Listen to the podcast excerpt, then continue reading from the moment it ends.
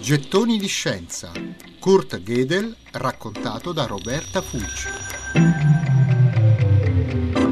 Se a Vienna il genio di Gödel è rimasto a lungo trascurato, complice l'ascesa del nazismo, a Princeton, negli Stati Uniti, nel tempio della matematica mondiale, lo corteggiano da anni. Il primo a invitarlo è stato John von Neumann nel 1933. Una volta trasferiti negli Stati Uniti nel 1940, Gödel e sua moglie fanno una vita tranquilla. Fin troppo, secondo Adele, che chiama l'istituto casa di riposo. Gödel ha pochissimi amici. Tra i fortunati c'è Albert Einstein. Einstein stima talmente Gödel che considera un privilegio poter fare il tragitto a piedi tra casa e l'università insieme a lui. Tornano però a emergere i tratti un po' maniacali della personalità di Gödel, per esempio quando si tratta di partecipare alle decisioni dell'istituto applicando un regolamento. È ormai leggenda la storia di quando Gödel nel 1948 chiede la cittadinanza americana.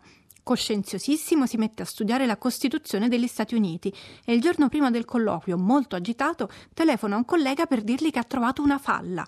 Niente, a rigor di logica, impedisce che gli Stati Uniti diventino una dittatura.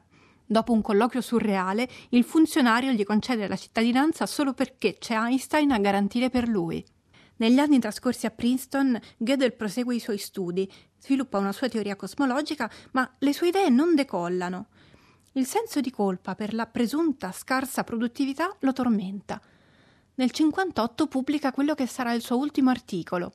Anni dopo scriverà una dimostrazione ontologica dell'esistenza di Dio, non un Dio religioso, ma un Dio logico però non la pubblica per timore che sia fraintesa o strumentalizzata.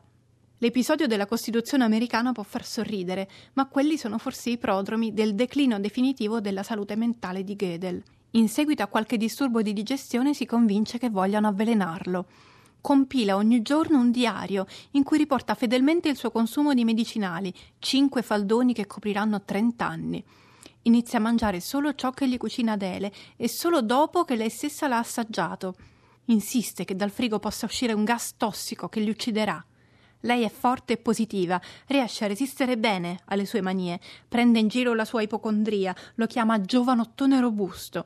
Perfino gioca a fare la gelosa, racconteranno più tardi i loro amici.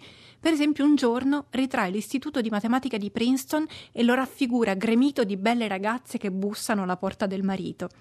Ma nel 77 anche Adele si ammala ed è costretta a farsi ricoverare. Per Gödel quello è un periodo tremendo. Nel giro di qualche mese il più grande logico al mondo, 62enne, smette di mangiare nel terrore di morire avvelenato, perde peso in modo impressionante e muore in ospedale per denutrizione. Se quella di Gödel è una fine grottesca, arriva però a conclusione di una vita straordinaria.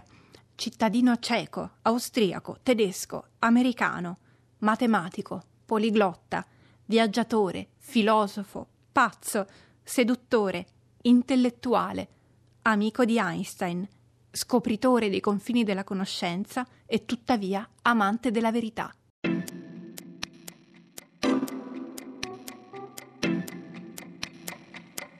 Gettoni di scienza. Kurt Gödel raccontato da Roberta Fulci.